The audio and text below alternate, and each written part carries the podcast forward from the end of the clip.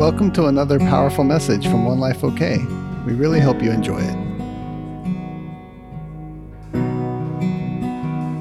I'm going to talk about the doors tonight, the four doors, four of them, not as in the Doors as the band, but the four doors. The four doors. Has anybody, does anybody know the four doors? Well, perfect. Well, this is going to be fun. So, so, so fun. Um, you know, I think that it really is in the heart of God to a high degree. You know, it, it, it, he paid a really great price for us to walk in complete freedom. And, um, you know, there's different things in life that um, I was just praying. I was praying this afternoon about um, all the different ways that we can kind of get tripped up. And, um, you know, one angle that I want to talk about tonight is um, this, there's levels to what I'm going to talk about. Okay. But um, one thing that I, one thing I've noticed is that, um, how many of us have had a breakthrough and then only to turn around like two weeks later and just be right back in the thing that we were just in, right? Yeah, that's, I think that is common to all of us.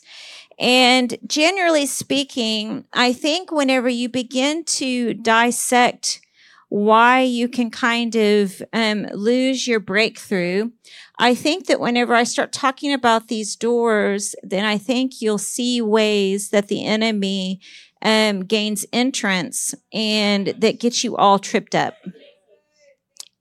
Whenever I was thinking about the, the doors and um, I was asking the Holy Spirit, like, you know, what is it about? What is it about this? And he just told me that it's because it's a perversion of everything that the kingdom has to offer us. And so God has this life of abundance. So we have these different things that we get to operate in. We get to operate in faith and love and um, joy and gratitude and all these things. And the way that the enemy gains entrance is by perversions of those things. And so, um, you know, the reason why we're never going to be able to not do things God's way and get a God result. We're never going to be able to think that we're going to do it any random way that we want to do things, but then expect to receive the benefits of doing it God's way. And so, you know, if if at any point we're using our humanistic tools to, you know, keep ourselves in line or keep ourselves in a good place or do all these things, then those things will always run out because it's things that are motivated with you, with yourself. And, you know, I love what we started out with that, you know, how is it that being under one's lordship is actually freedom? You know, like the world teaches you, freedom means that you're not, you don't answer to anybody or anything. Like you just do it however you want. That's true freedom. But as we know, it's under the lordship of Jesus that we actually have true freedom. And so we get to do it his way, not our way. Say, not my way, his way. Yes. Um, so basically what, what doors are, is that there are ways in which the enemy can gain entrance into it. Maybe it's just your mind. Maybe it is your family. Maybe it's generational lines. So there's different things that the enemy gains access. And, you know, to really break it, it's not a big deal. Okay. It's not like there's this really huge, long ordeal that you've got to just Just fret over and work on it and sweat it out. And, you know, just, man, I'm going to make this thing happen. It's not that hard because, see, it really is just exercising who we are. And we have two tools. We got two tools. Are we ready for them? Yes. Are you ready? Yes. It's repentance and forgiveness. Those are the two tools that you're going to get to use in this great closing of doors. Because, you know, really, whenever you begin to keep whittling your life down, you know, you're usually trying to get over just junk you've done and stuff that the junk that's been done to you. And so to the level that you're able to operate in repentance and forgiveness will determine your level of abundance that you live in.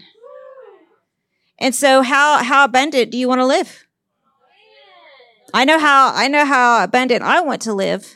So I have to constantly switch my mind to thinking differently, thinking differently, thinking differently. As soon as I have a thought, as soon as I have a mindset that I know doesn't line up with God, I don't go into, oh no, oh my gosh, what is wrong with me? I got to fix this. No, it's just a simple, okay, no, that thought is not your thought, God. And so this is what is true. And I'm going to begin to adopt this into my life. It's not, it's not po- positive thinking. Okay. Positive thinking isn't the answer. Could it do some benefits? Maybe, but it's not the answer. And that is a soulish response to, that's a perverted part of what God actually means in the renewing of our mind process. And so, um, I'm going to talk from a standpoint of you yourself, how the enemy gains entrance to you, but also know that um, whenever you have a family and the the parents, those two entities, if those two have open doors, consequently, your kids are under your roof. And so then you have opened the doors for them as well. We just say thank you to that, don't we? Mm-hmm. Thank you, Mom and Dad, for that. We appreciate that. Thank you so much. So, but that actually is very sobering. It's very sobering that if you consider that everything that you do, parents, every single thing that you do, parents, affects your kids. Every single thing. Every excuse you make, every whatever, every kind of, um, you know, uh, being complacent, those all affect your kids. And we don't want to do that. We want to, you know, just think how, just think how if the enemy gains open doors in our lives, think of what it's like for the kingdom of God. I mean, like whenever you allow the lordship of Jesus in your family, I mean, think of the blessings that you're walking and living in. And so I don't ever want to make the things of the enemy bigger than God, because they are just a really perverted, low-level thing than what God has to give us. Okay, so it's it's really simple. It's not a big deal. It is a big deal if you don't get them. However, it's not a big deal to get rid of them. Okay, does that make sense? Yes. Um, when, whenever you leave doors open and undetected, it's only going to open more doors. There will never just be one open door. Okay, remember this. If there is an open door, it just creates a little alley, a little a little uh, hallway to some other ones, because that's just how the enemy does. He wants more, and he wants more, and he wants more. So if he gains some, if he gains some entrance into some of your thoughts, those thoughts are going to lead to a further decline. You're not going to go up from there. Okay, it's only going to get worse. So, um, I, I was thinking about my own personal life, and you know, I remember um, whenever I was a wee tot, um, like when I was like thirteen, twelve, thirteen, um, I can remember um, wanting to escape reality. Okay, now if at the age of twelve or thirteen, somebody would have set me down and would have said, hey, listen, this is what's going to happen to you in twenty years if you go down this road. You're going to end up in prison. You're going to end up losing your kids. You're going to end up doing all this. Is this the choice you want to make? Well, what would I say? No, thanks. No, thanks. But see, it didn't get me that way. Right? It, it was just, it was one small little thing at a time. And so then, you know, first it was smoking cigarettes. So then I smoked some cigarettes, and then it was drinking wine coolers because wine coolers tasted better than beer. So that was okay. And that was more like punch or something. So then I drank wine coolers, and then it was like, okay, then we'll drink some liquor. And then it went to weed, and then it just goes on and on and on. And then there's just no stopping it at that point. And, you know, whenever, I don't know if y'all have ever watched, um, oh, dang, I just went blank. Um, well, it's that show, uh, Intervention. Intervention, there it is. And and you see all these people that are so completely just washed up, just strung out, just in a horrible place. And you listen to their childhoods, and you, they play pictures of these kids, you know, as as little babies and kids, and talking about their life. And you know, they started out maybe strong and good, and then all of a sudden things just kept happening, kept happening, kept happening. Well, that's how open doors affect us. Maybe it's not drugs for you, but it could be something else. Maybe it's being disgruntled at work. Maybe it's, man, you know, I'm really tired of working these long days. And, you know, over there, they've got um, my little coworker over there. I think they get paid more money. I'm pretty sure they get paid more money. What happens there? What's the next one? Man, this job, this is so stupid. I can't believe I work here. This is just so ridiculous. I'm not appreciated. I'm not celebrated. Right? Right? And then you begin to, hey, John, what about you? Do you feel like you're appreciated here? I don't feel like it. But them over there, I think they make more money than us. Uh-huh. And then you're at the coffee maker, and then it's several other people come over. What are y'all making?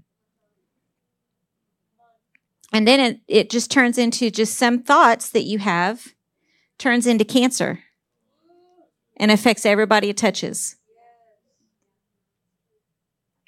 Those are open doors that the enemy wants to really exploit and take more territory in your life and in your heart. And so, you know, if you could just begin to think about your own personal life, I'm going to start going through the open doors. And, um, you know, I, I think if you can just really um, connect just whenever you, you, only you know what you think about. I don't know what you think about. I don't know what you fantasize about. I don't know what you're unhappy about, that you dwell on. I don't know all that, but you do. And so, and the enemy does too, by the way. Um, and really begin to ask the Holy Spirit to show you how these different things have gained access into your thinking. If you're struggling in cycles, chances are there's open doors. And, but what's crazy is that one second you cannot have any open doors, but then the next second you can. And then before you know it, you're struggling again. You're in another cycle again. You're unhappy, and you're just thinking how everybody gets more than you and just all that junk. And so, you know, I want to, um, well, before I go into them, um, I want to talk just a little bit about um, what happens in adolescence, because you know, I think that there's a really, really huge problem that that we're having, and I'm going to step on parents' toes right now. And maybe, uh, maybe you're a spiritual parent or an actual parent, but you know, your children, if your children are left with too much freedom and not enough oversight, they will open doors to the enemy.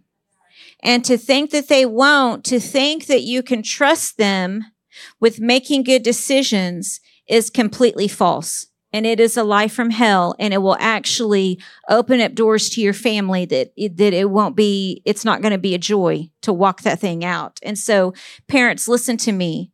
your kids are not old enough, nor do they have the maturity, nor do they have the smarts to know the things that they don't know.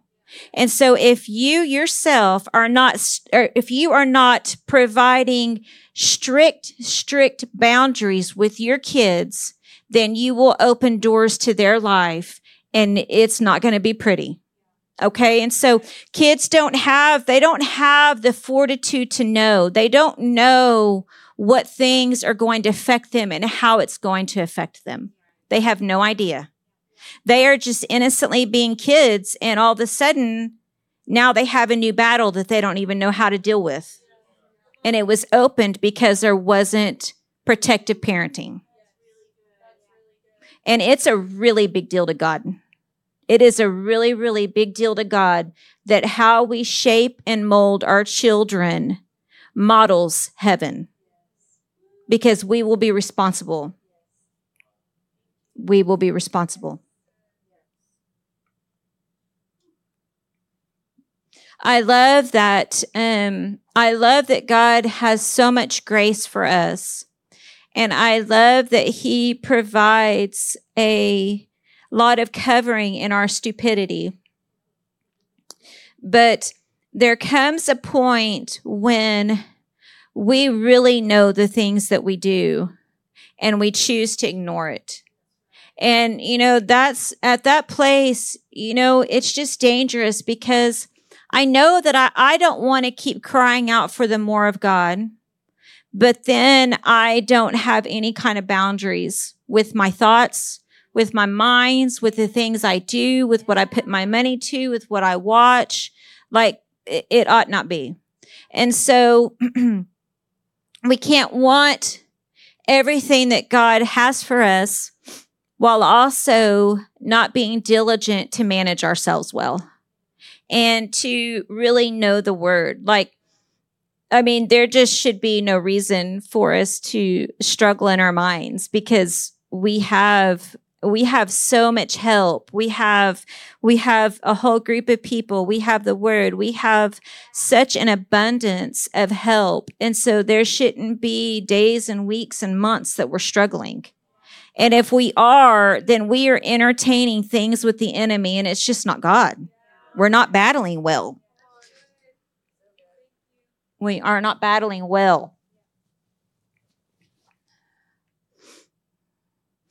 Places of trauma become open doors for the enemy. So if you have trauma, and this is trauma at any level, okay? This can be all the way from you fell down in elementary school and they made fun of you for the rest of the year. And it can be from that to horrible trauma. You know, I don't even want to give mental images. But trauma provides a protective protective covering for open doors. Because what happens is when there's a lot of trauma involved, then of course there's the open doors, but then we can almost tend to um, have allowance for things, allowing things in our life to accommodate trauma that we have. And so maybe it's that we don't feel understood. And so then instead of actually going to the word and finding truth, and actually uprooting that thing out of our lives, we just sit around with it. And then we, well, yeah, I wasn't, you know, people down there, they didn't really like me. And so that's just kind of my thing now. And it's just, it's, that is a huge open door for the enemy. And you're not going to be able to do your God call with that intact. Um, can we, you go to, um, let's go to the first slide. Fear. Whoop, whoop. There it is. Fear.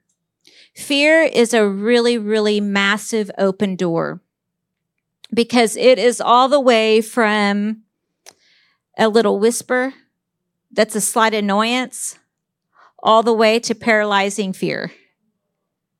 And whenever we give entrance to fear, then we are comp- we are not submitting to the lordship of Jesus. And you know what's what's the answer to to fear? It is. Yes, it is. Faith. So if we have fear, then we're not operating in faith. That's it's a perversion of what God is, says is ours, that we're supposed to walk in. We're supposed to walk in great faith.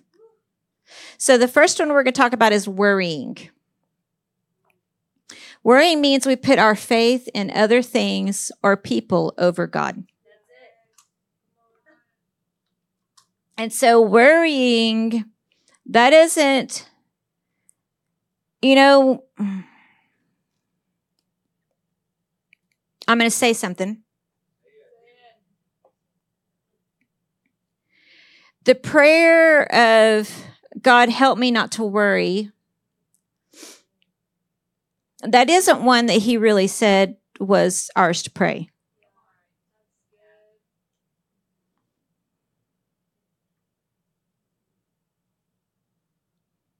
How do you not worry?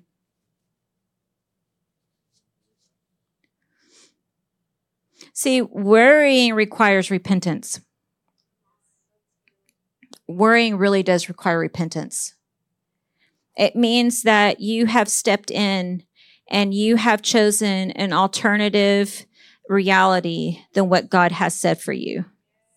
And so then you don't need God to come down and help you with worrying. You need to repent for surrendering to worrying.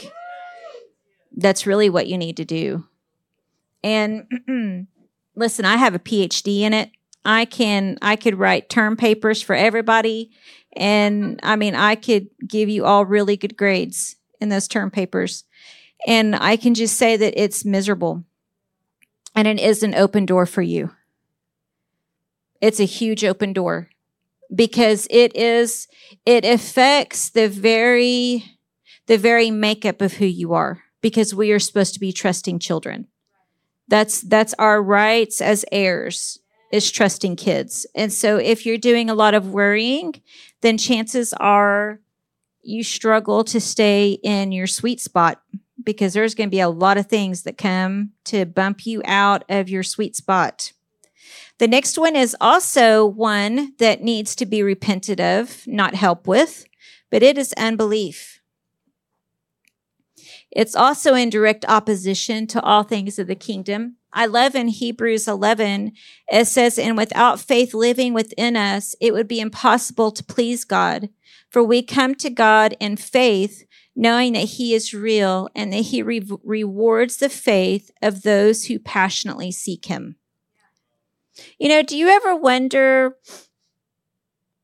do you ever wonder if you actually miss getting prayers answered because of faithlessness?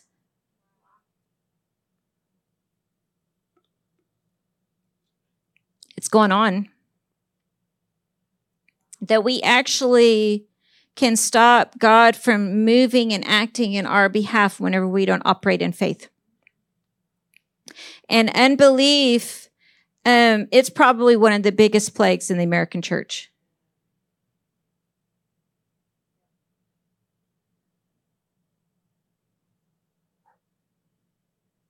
What about you? Is it a plague for you? Unbelief, you know, that's the doubting that the serpent tripped Adam and Eve with. It's the same thing still operating today for you. Did God really say? Did God really mean that? Is the word really, is it for me? Can I believe that? If if it says I am fearfully and wonderfully made, do you believe it, or do you not like how you're made? Like you you have to remember that all the ways that if we don't think like God, we have an open door to the enemy. It is a free-for-all at that point. The moment that you choose to not operate with the things of the kingdom, it's an open battleground for you. So don't do it, okay? Okay, perfect. Need to control. That's nobody in here though, huh? Nobody needs to control in here. Controlling's so overrated. Say it. Say controlling is overrated. It's overrated. Ugh, it's miserable from one ex-controller to the others. It is no fun. It's not fun. It's so, man, it's exhausting. Like everything you think about, you got to figure out how you can make it happen. You got to control how they see it and do all this. It's just miserable. He wants to give us rest. He wants to give you rest. Ah, he wants to give you rest. Uh, the next is anxiety. Mm-hmm. Mm-hmm. Some anxiety. Nothing like that. That's a, you can, well, never mind. I'm not going to say that. Nope, not going to do it. Anxiety, open door to the enemy, anxiety. So what do you do when anxiety comes? Because let's face it, it, it comes to everybody. It's not like you can even talk yourself out of it. It's at the moment that it comes. Oh, daddy. Oh, daddy. Where's my daddy? And, you know, anxiety is always under the influence of lies. Always. It's always going to be under the influence of a lie. So if you're feeling anxious, ask, oh, what am I believing right now? What lie is operating? What am I needing to have you get above so that I can see it rightly? Isolation. That's kind of funny, isn't it? Isolation. You know, it's because we were meant to live with family. We were meant to be in community. You know, he could have he could have chose any way that he set this thing up, and he set it up as a family, sons and daughters with a father. And so isolation is an open door for the enemy. Yep. I mean, uh, who's ever battled alone? You know, just all over there by you, just you and yourself, and just sitting there, just, oh, just playing that little violin. Just, uh, and have you noticed how whenever you share it with others, it's like, oh, that actually did, it's not as big as it felt. What happened? It's like all of a sudden it felt humongous, and then it's like this. Uh, mm-hmm. Isolation, you need family. If you want to do life by yourself, then you have a huge open door to the enemy, and he will punk you relentlessly because everything makes sense to you. Everything makes sense to you. All of your fears make sense. All of your anxiety makes sense. All of your low self-esteem makes sense. All of the lies that are swirling, they are all, they make perfect sense. And so, well, how could they not be true? Until somebody else is like, you're acting stupid, girl. You were acting like a fool. Get your head out of that. Thank you for friends that will tell you the truth. Real friends, not the kind of friends that just want to pat you on the back. Apathy.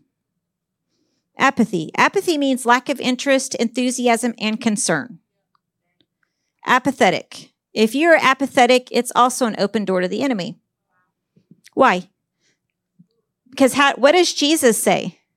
Jesus says, I wish you were hot, or I wish you were cold, but because you are lukewarm, I want to just spit you out of my mouth. To have, to have a heart that is not burning with passion, you actually serve the things of the enemy. It's an open door. Drugs and alcohol. Drugs and alcohol.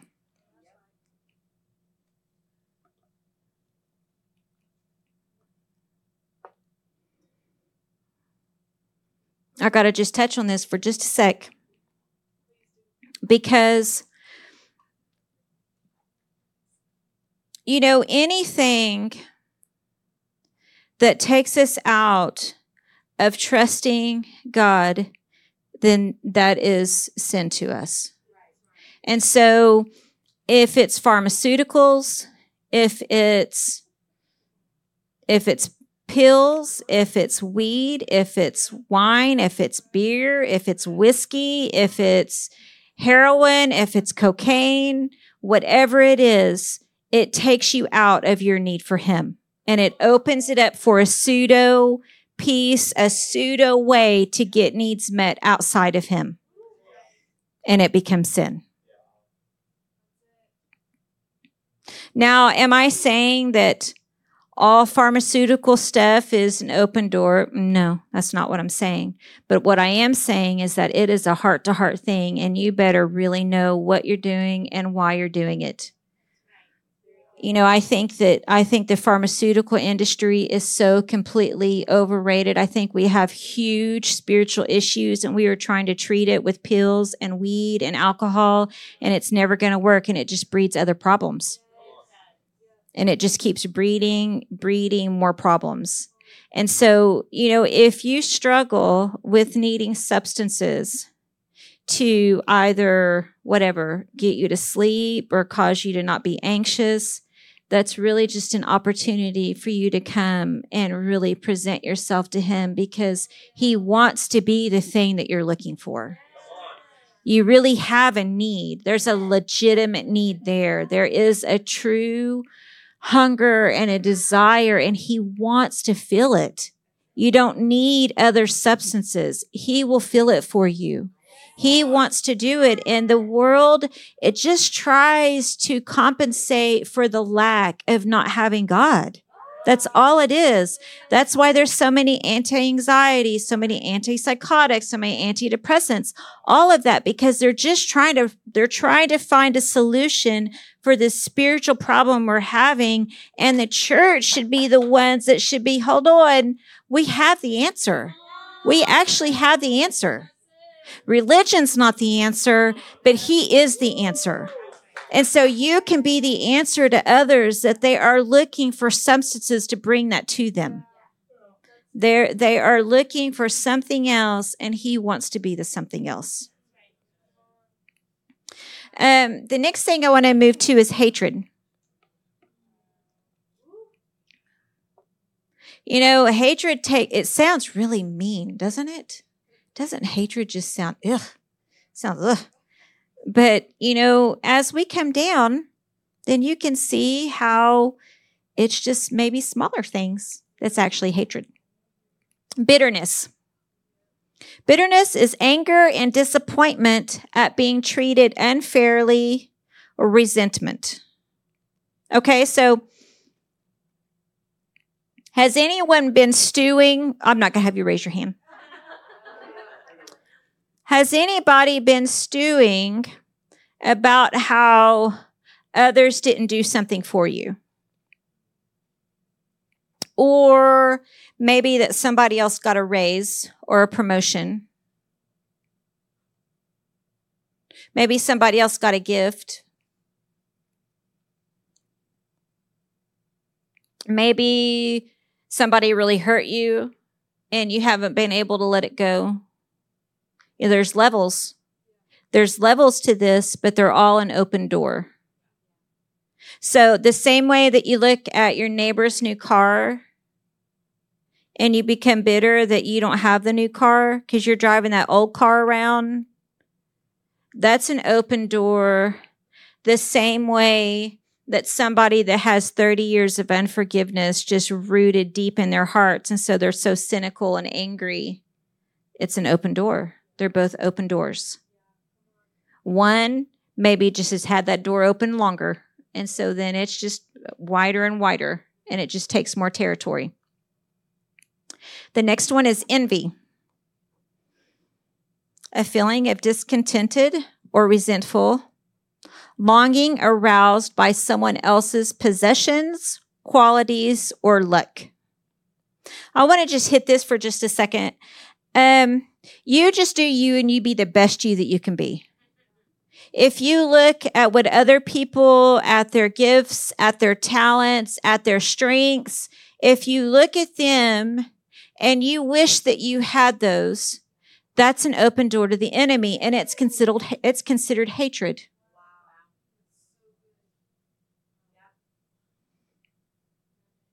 What's it hatred to? what God made in you.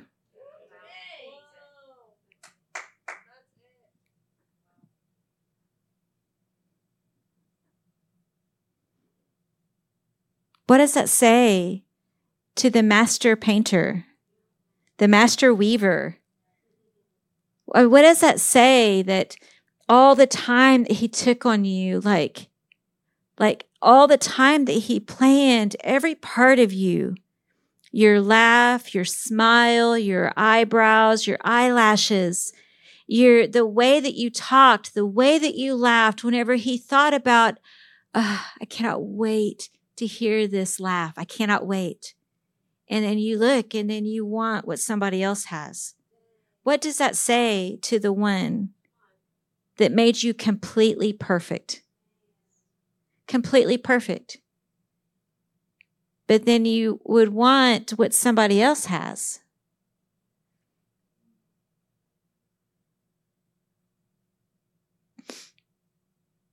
That would be hurtful.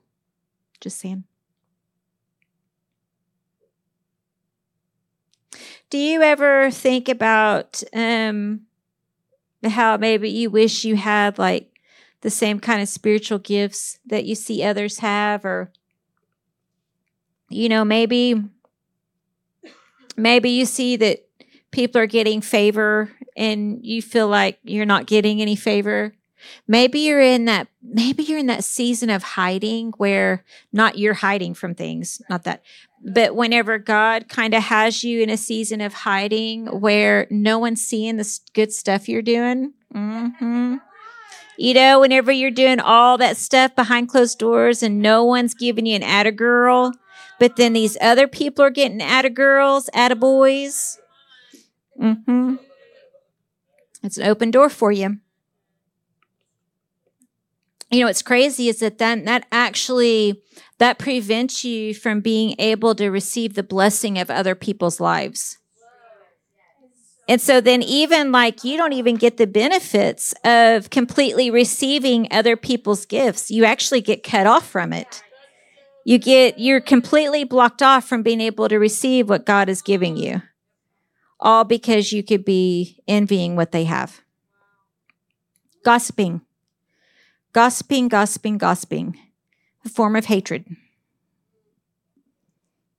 What does gossiping do? It it has this really um, grotesque ability to sow just manipulation and negativity, and you know, you can't appreciate the things of God, which are people. You can't appreciate people because you just pick at their weaknesses and you look out for the very worst of people. And then you talk about it to everybody. Mm-hmm. It's gross. It's of the enemy. So if you are with a gossiping group of people, get away. And if you're the one that's starting the gossip, repent. Because that is a playground for the enemy, and it's very dangerous, and it hurts people. And what's crazy is that if you do it, it's going to get done to you. So just remember that. The same people that you gossip to, they will be gossiping about you. So be careful at work who you're talking to. Make sure that you get around people that are uplifting and they see the best in people and they encourage people. Don't be don't be getting around and talking about the boss. Hear me whenever I tell you, you do not talk about authority around other people. That is a horrible setup. And it is a double whammy. And I am telling you right now, you better not do it because, man, God, he, he does not take it lightly. So don't be doing it. You make sure that you always honor those that you're in, that you're under authority, so you can be blessed. It doesn't matter what they're doing. You want to be blessed. And you can be blessed no matter what they're doing if you honor them. You can. Slander. The action or crime of making a false spoken statement damaging to a person's reputation. You know, that can happen when you kind of hear a little bit of about a story, but you didn't get the other part. And then you start going around telling everybody about it. And then, oh, and then you look like a fool because you didn't even know the full story. And you're saying bad things about people. Mm-hmm. That's an open door to the enemy. Anger. A strong feeling of annoyance, displeasure, or hostility. See, this was a, this is a funny one. Because, you know, like one thing on, on this side of the counseling table, you know, then there's there's some people that um, it's like they've so turned off anger, you know, like you could run them over with the car and they'd be like, oh, I'm sorry, I was in your way. You know, I'm so sorry. I was, I was here. I'm sorry I was born. And then you have other people, you know, that you gave them a car and they would be like, oh, well, it's not red. You know, uh, I'm mad about that. And so, you know, you've got, so, so you can't, you know, for one person it'd be like, hey, you need to get a little more in touch with, do you feel angry? Okay. So that, you know, you got to do something with it. Cause what have we learned about anger? It, it's an indicator. Hold on a second. Now, if you start going into that anger starts fueling gossip and, you know, just all the things partnering with the enemy, it gets really dangerous. If you're somebody that you're angry all the time, well, then there's a problem. There's a bigger problem because anger should be something that should be like, you know, like way down here. Every once in a while you get a little bit angry. And if you're living in just frustration all the time at people, frustrated about circumstances, frustrated about your bank account, frustrated about, I don't know, whatever, everything, then, you know, there's a root of bitterness that's being developed and you want to really check that. And whenever you're angry, it can be really hard to see the best in people. You'll pick them apart with your angriness. Self-hatred.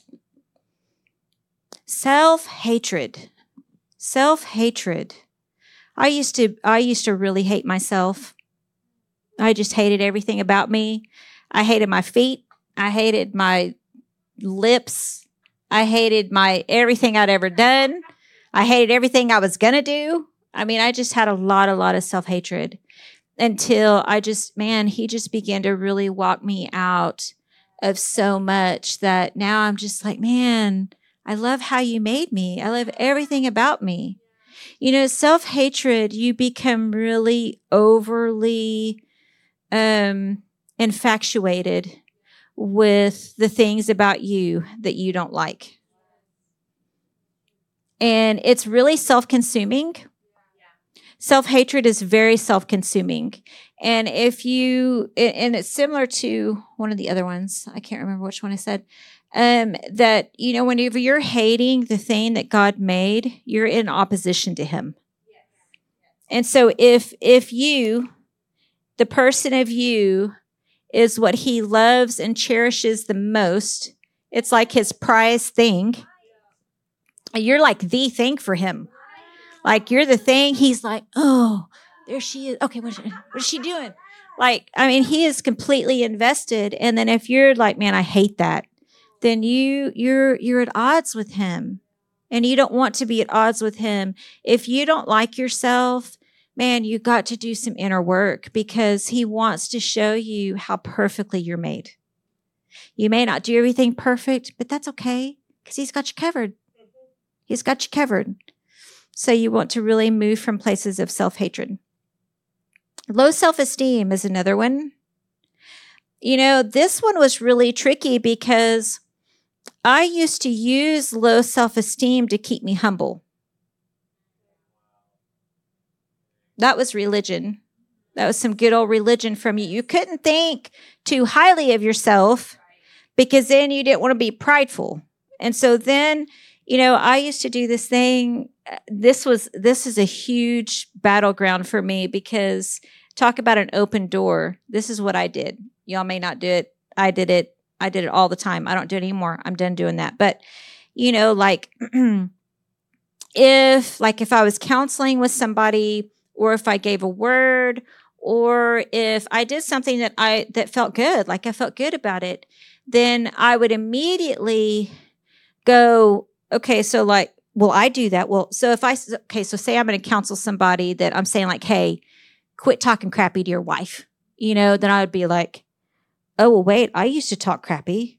And so who am I? Like, I, I can't even be saying that because I used to do that. And so that's not right. And so that was a way for me to keep myself in check. And it c- created a lot of low self-esteem because I wanted to make sure that I wasn't prideful. So I had to keep all of my shortcomings at the front of my, my peripheral so that I didn't get off.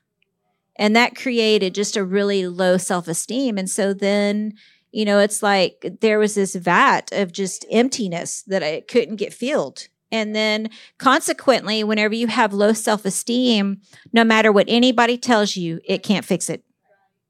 They can, for twenty-four seven, they, just like a whale, they could just say how amazing you are all the time, just how perfect, blah, blah, blah, blah. And you would still, it would just be like water off a duck's back. You wouldn't remember it. It wouldn't do a thing for you because it's something, it's one of the things that we do have to repent from. We, it's repentance, remember? Because repentance, forgiveness, it's something that we have to repent for. And then we also just have to have healing on where it came in because chances are something, you know, something got in there, whether if it's experiences or things people said to you. Um, but one thing, some characteristics of low self-esteem, um, they're typically extremely critical of themselves, downplays or ignores their positive qualities, judges themselves to be inferior to their peers, uses negative words to describe themselves as stupid, fat, ugly, or unlovable. Their self-talk is usually pretty negative. They're very critical and self-blaming. Those are all open doors to the enemy.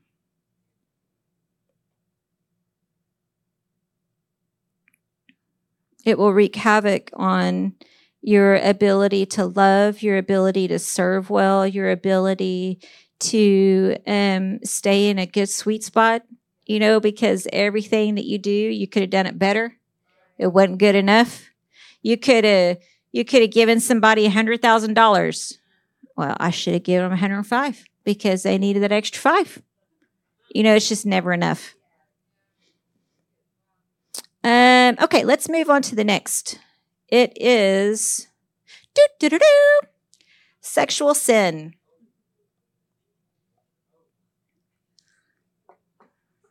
So, whoa. This one's really huge. Uh, sexual sin. Sexual sin is different. To our, it, it it provides something different than other things do. And I don't know what it is. I just know it's real. I know that, I mean, I have personally had it. And, you know, I know that just doing so many counseling sessions, so many S O Z Os, sexual things impacts our spirit man and our psyche like no other thing does. And it's because it was meant for something so completely intimate and perfect and pure.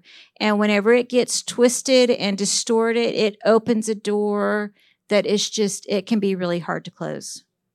That one can be hard to close. And the level that you are in it, then it, it can, it's just a little bit harder to get out. And, you know, sexual sin is, of course, adultery, pornography, fornication. For those that don't know what fornication is, that is having sex without being married. Okay. That big word. Uh, lewdness. This is indecency or obscenity, vulgar sexual character or behavior. Do you know anybody at work that's real lewd? Don't get, don't get tangled up in that. Don't, you just stay as far away as you can from it because that's just, you know, it's a weird thing that it just does mental images too, that it's just hard to get out. Like you got to run from that thing. Um, molestation, rape, those are all pretty self-explanatory. Um, there's a couple on that's not actually on the Four Doors, um, like uh, whatever it's called. Whatever it's called. Um, but the two are fantasizing and homosexuality. So see, the problem about pornography, fantasizing, see, the problem is, is that, you know, like that's usually, you know, an audience of one. You know what I mean? And then if you ever go into relationships with people, then you will compare people to a fantasy, and it can destroy marriages and relationships. And it was all based in fiction. Every bit of it was fiction. Like literally none of it's real. And so you're, you will, you know, want things from partners that is not real. And then it will actually keep you from experiencing the purity and just the beauty, the way God meant for it to be. And so, um, you know, of course, homosexuality, that's, I think that's pretty self-explanatory as well. That is a huge door that the enemy is really moving in right now. He's moved in it for a really long time, but it's it's just out on the world stage. Like, it's just the great thing. So stay away from people. Don't allow yourself, don't give yourself entrance with people that are operating in these, especially if you struggled with them. If you've struggled with any kind of sexual issues, you need to be really careful what you watch, what you listen to. There, you may just have no-fly zones for the rest of your life. You know, there may just be things that you just absolutely can never see, you can never hear about. You just need to stay far away from it. For some person, it, it may not be a thing, but for you, it may be a thing. And so you need to make sure, you know, you're not trying to get healed out of that. Like, I mean, of course, we want to do healing. That's a given. But I'm saying you don't want to try and have an aim that you'll be able to look at this at some point. Well, no, like, you got to stay away from that thing altogether. So if you have struggled with same-sex attraction, all that, you got to really, really be careful that you, you know, you don't um, initiate or do things that kind of get that triggered up in you. Okay. Um, of course, I personally believe that you can completely be healed and, um, you know, completely walk free of it. However, I still believe that those are just entrance points that you don't need to participate in. Right? Okay, the last one. Occult and witchcraft. See, this one, um, you know, whenever you think of occult and witchcraft, it feels pretty like black and white, right? Like, okay, I know what this is. This is this is going to be, you know, I'm going to be worshiping devil or God. Well, it's a lot more sneaky than that. And um, yoga is a really big one. I'm sorry if you like yoga, it is demonic in nature. And for you to be doing yoga, for you to participate in things of yoga, it's actually, it is the occult. And so if you want to go in there and sweat around with some others that are doing occultic things, hey, you know, you do so at your own risk, but it's it's actually the occult. You know, all of their just stuff about energy and all getting and all their positions, all that. It's actually, I believe it's Hindu. It's Hindu. Um, the root meaning of yoga, it, it's derived from the Sanskrit, I think that's how you say it, um, word, which means Yuj, something like that, which means, but see, this is what's really interesting. It it says, which means to yoke or to unify. In a larger sense, it refers to the integration of achieving union. What are you achieving union with? What are you yoking up with? It's not a good exercise program. It's a yoking up. And so I don't know, you know, I mean, just look at, just look at even the things that they like to have around the studio, you know, yoga studios, it's, it's demonic. And so you should run away from that. You don't want to do it. There's, there's other really good exercise programs. I can help you with them if you need to know. The next one is Reiki. So Reiki is the, um, it's the practice of healing with energy. So you're using energy to heal people. So of course it's completely absent of God, and it is using the, um, the demons, although they don't say that, but that's what it is. It's the demons. Um, that's what you're using to engage in healing practices with people. And so that's not good. Don't do that either. That is, that is, um, it's demonic. That's an open door. So astrology. So, you know, we can't be looking to the stars to tell us what to do. Okay. We don't need to do that, because why? We have the Holy Spirit, right? The Holy Spirit will tell us what to do. Have you ever been places and just feel like you got slimed? Like, have you ever just been into, um, there's some stores, you know, that they sell some just kind of new agey stuff, yoga stuff and all that.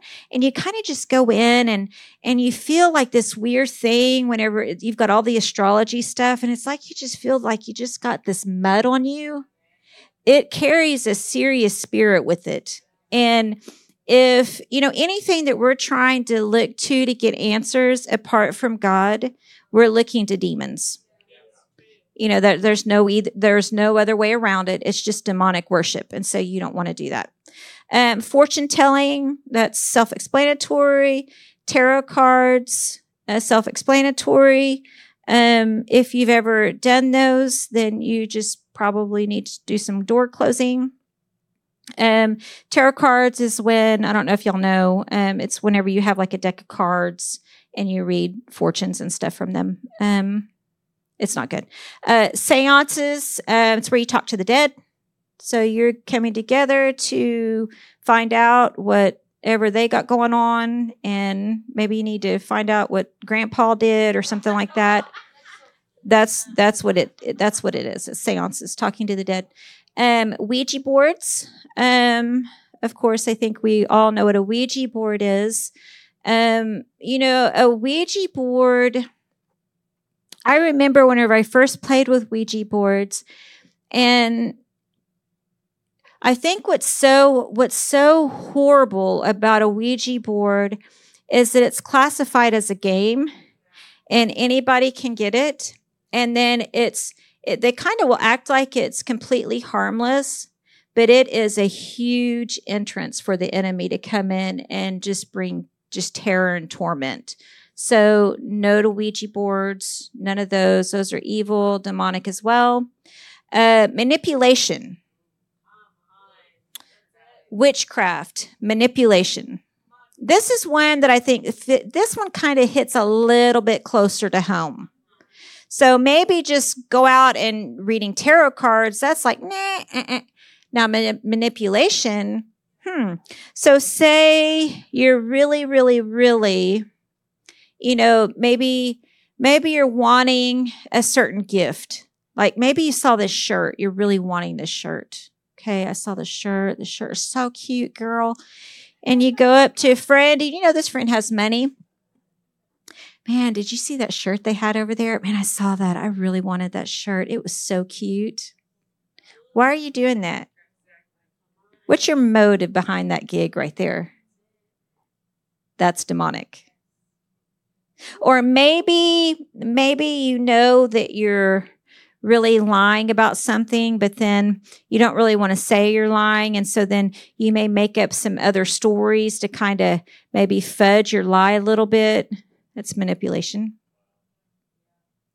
Or, you know, maybe um, you're wanting to control how people see you.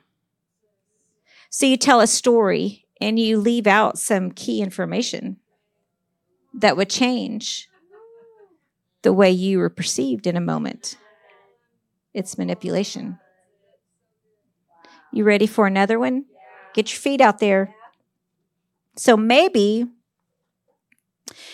maybe you're really wanting, you know, to have, say, that new jacket over there. And you know that you're either going to tithe or you get to get that jacket. So it's like, well, hey, I know that if I tithe, then God is going to end up giving me money back in some way. So maybe I'll get that jacket. Manipulating God. I'll try to use my tithe to try and hold him to something for me, like he then owes me something. That's manipulating God.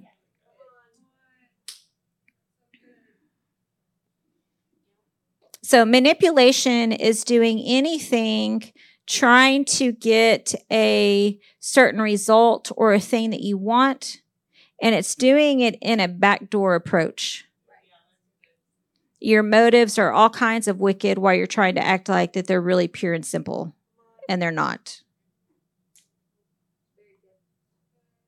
It's witchcraft. Participation in covens. I don't think probably any of us are doing that actively currently.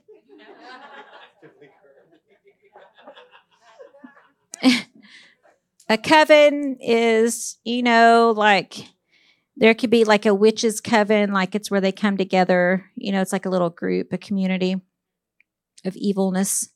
Uh, casting curses. That's another thing, which I don't think we're probably doing that either. And witchcraft practices. I don't feel like we're probably in the whole witchcraft arena in that way. But um, if you have ever been in it, then you've got to go in and close some doors. I mean, just the way God delivered me, it was so amazing. So, you know, um, I had been really deep into, into witchcraft, and just not, it, it wasn't good. You know, I did all of it. And um, I remember, you know, I was just so tormented, of course, because you can't help but be tormented, because he's the father of lies. And so he, he lulls you in so that then he can torment you.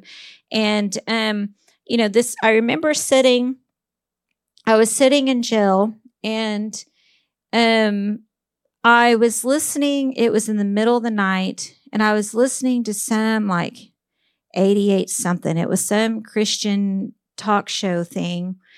And it happened to be this guy that had been in witchcraft, and he was talking about open doors to in, into that realm. And it was just the coolest thing ever. He just walked through like how to be delivered from it and how to renounce it all. And so I just did that. I was just be me and just me by myself in this cell. And I mean, he, God put somebody on T V, I mean, not on T V, on the radio, to deliver me in this, in this jail cell.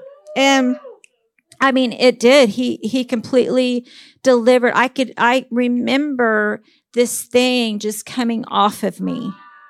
And it just, I just closed all those doors to every way that I had opened up out of rebellion and anger.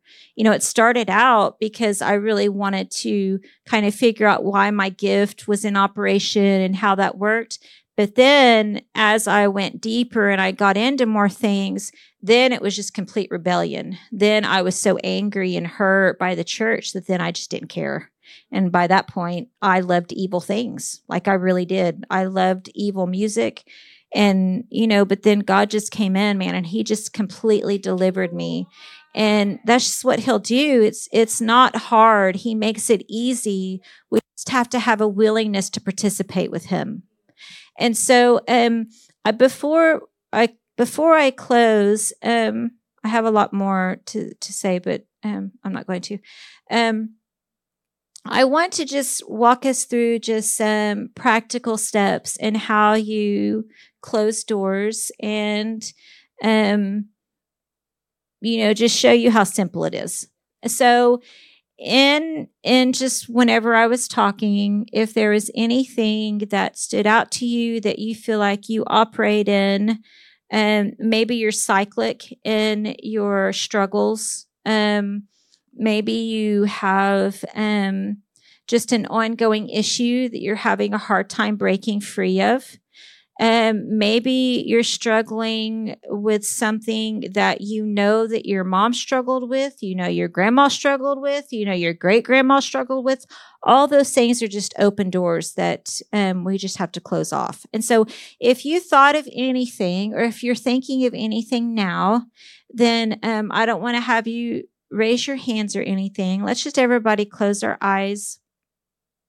And I just want to pray. So Holy Spirit, I just pray that um, you would just come and, and speak to our hearts right now. I just ask, Holy Spirit, if if there's anything in us that we have um, maybe un, unknowingly or maybe even knowingly opened doors to the enemy. I just pray right now that you would just show us if there's any open doors that we need to close up.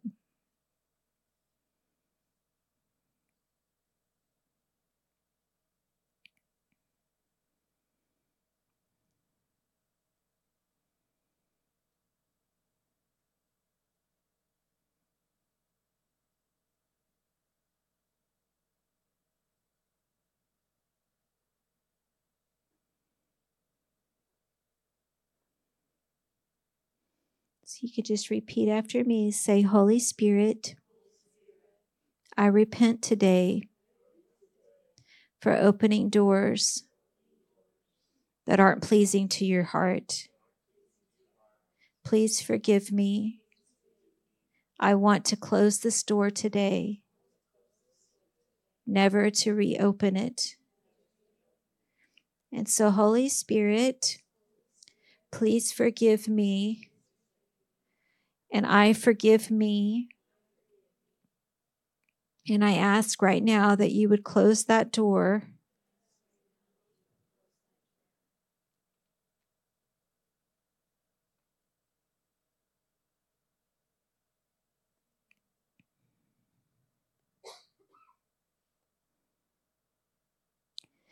Say, Holy Spirit, is there a truth that I need to learn how to believe to take place of this open door?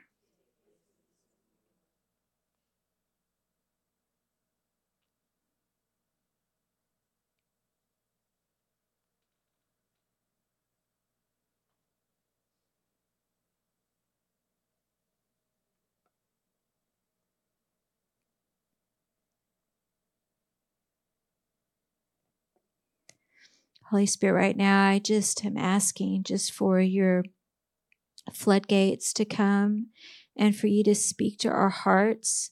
I just pray right now, Daddy, that you would give a solid truth, a solid um, foundation for them to base their thinking in. And so right now, I just break off old patterns of thinking. I break off old mindsets. And right now, Holy Spirit, I ask that you would just come and that you would sever the tie to these things. And I'm asking that you would connect to a new life source. And so I just pray over these doors that, Daddy, that whenever they're closed, I just ask that you would come like with like a welding gun and come along and sew these doors, uh, weld these doors closed, never to be opened again. And so right now, I just um, wash off any kind of shame or guilt or um, anything else, pity. I wipe that off right now. We just close the door to pity. I feel like that we need to close the door to pity. So if you struggle with pity, say, pity, I close the door to you. You are of no use to me. Daddy, forgive me for partnering with a pity spirit. I am not under. I am over, and I am bigger. And so, Daddy, I just pray right now the effects of that pity spirit, just the voice that that spirit has, I break that right now in Jesus' name. And I just release just the um, what it's like to be an heir, an heir of royalty. There's not an heir that is in pity, because an heir understands who they are. And so I just break that off today. And Daddy, I just pray over places um, of um, comparison and um, just that self-hatred and self-judgment. I just pray over that those spirits specifically. And I ask, Daddy, that you would wipe away all of those words and those places where whenever those words are spoken, that it has a heart connection to them. I break that right now in the name of Jesus. And I just release them to um, be loved, to love and to be loved like you designed them. And Daddy, I just thank you for what you've started. I thank you, Daddy, that you are teaching us how to war well, that cyclic um, breakthroughs are not our portion. And I just speak over, um, I speak over doors that have been open in generations. I speak a closing right now to those doors. I just say no to those doors that were opened by the past. And Daddy, just we just say today that we just plead a bloodline around that in the name of Jesus. And we just say that you cannot cross anymore. And so I just break off the influence of the past and I release to the future, to the prophetic promises. Daddy, I thank you that you have indeed created a, pre, a prophetic promise on each house. And so I cut the ties to slavery to the past. And I, just like the vine was grafted in, I just speak that grafting in. And so the promises over their lives are yes and amen. You've said yes to it. And so I just thank you, Daddy. And so I just break off just even things that parents put on kids, like they needed to own those. I break that off right now in Jesus' name. And I just say that the true parents is Daddy God. And so I just say right now that there is a coupling up with Daddy God's thoughts and that there's no more thoughts about what others couldn't do, but they're latched onto what Dad has done. And so I just thank you, Daddy, for that latching on right now in Jesus' name. I cut the ties to what is dead and gone, and I just, I just um, attach it to what is alive and thriving, and that is the throne of God. You are, you are thriving. There is no lack at the throne, and so I just thank you, Daddy, for that connection to you. You are perfect in every way, perfect in every way. I speak over that religious door, that religious door where works and striving will get you things that rest won't get you, that trust won't get you. I break that right now in the name of Jesus. And Daddy, I just pray that if there's any place of partnership where there's actually a sense of gratification or satisfaction from that religious spirit, I ask right now that you would just show us if there's anybody in the room that that um, if there is something about practicing with religion that is that feels good to you. Maybe it's something that um, you know what to expect. You can control it. It feels good.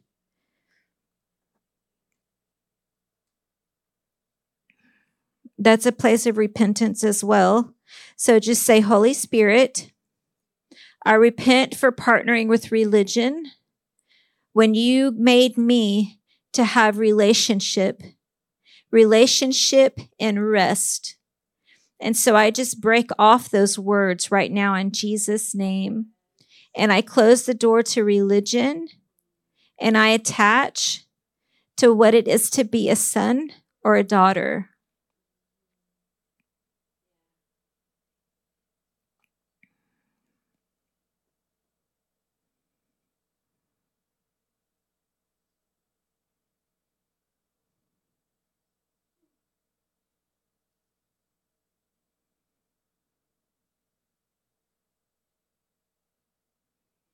Daddy, I just want to pray um, for that sexual door.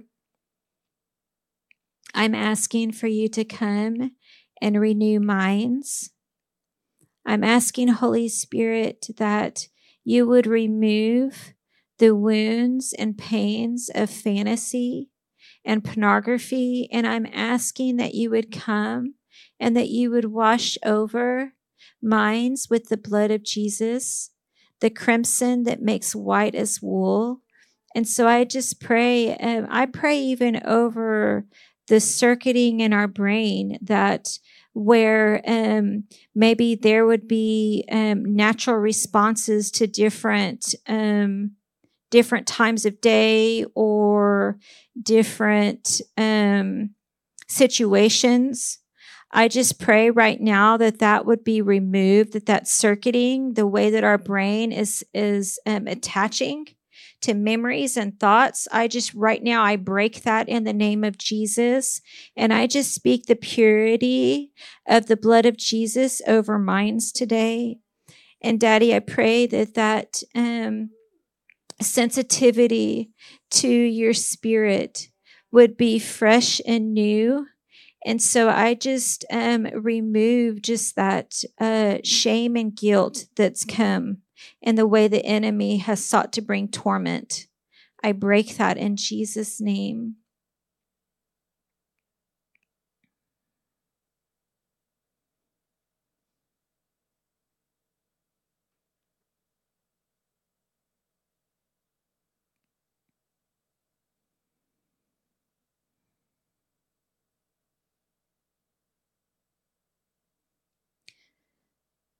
So Jesus, I just thank you that you told us to be wise as serpents and as innocent as doves. And so I just pray that we would be wise in the things that we think about, that we would be wise in how we spend our time and how we partner with things. And Holy Spirit, I'm just asking that um, there would be, uh, where doors have been closed, I'm asking for an increased sensitivity to the leading of your voice. I'm asking, Holy Spirit, that um, when you're nudging, when we feel the nudging, that we will be sensitive to yield to the nudging, because you will lead us into victory every time. And so, Holy Spirit, we just thank you. And we just today just celebrate the way that you made it so that we can live just so completely connected and in unity with you in all the things we say and do. May our thoughts and the motives of our heart, may it reflect you, Jesus. We have permission to reflect you, Jesus.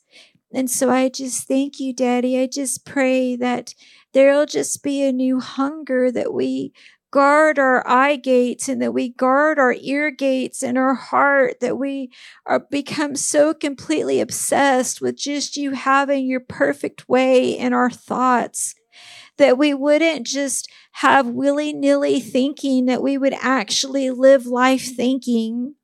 And so, Daddy, we just thank you that you're teaching us how to war well, and that we're not warring with just ourselves, but we're warring with principalities. And so I pray that you would make us aware. Teach us to be aware, Holy Spirit, that every action we do, it serves a purpose. It serves a kingdom. So help us, Holy Spirit. Help us, help us, help us. We need your help, Holy Spirit. We need your help, Holy Spirit. We love you, and we just thank you for just all that you are. In Jesus' name, amen.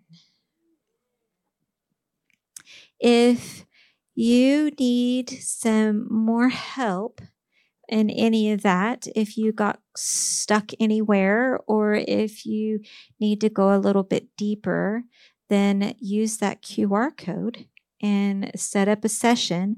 If there's not a session available, then text so that you could get some help now. I probably wouldn't sit on it for a while. You know, I'd probably go ahead and reach out, reach out to one of your safe people and just say, help, help, help, help, help, help, help, help, help, help, help. Thank you for listening to this message from One Life OK. For more information, please visit us at one life ok dot com.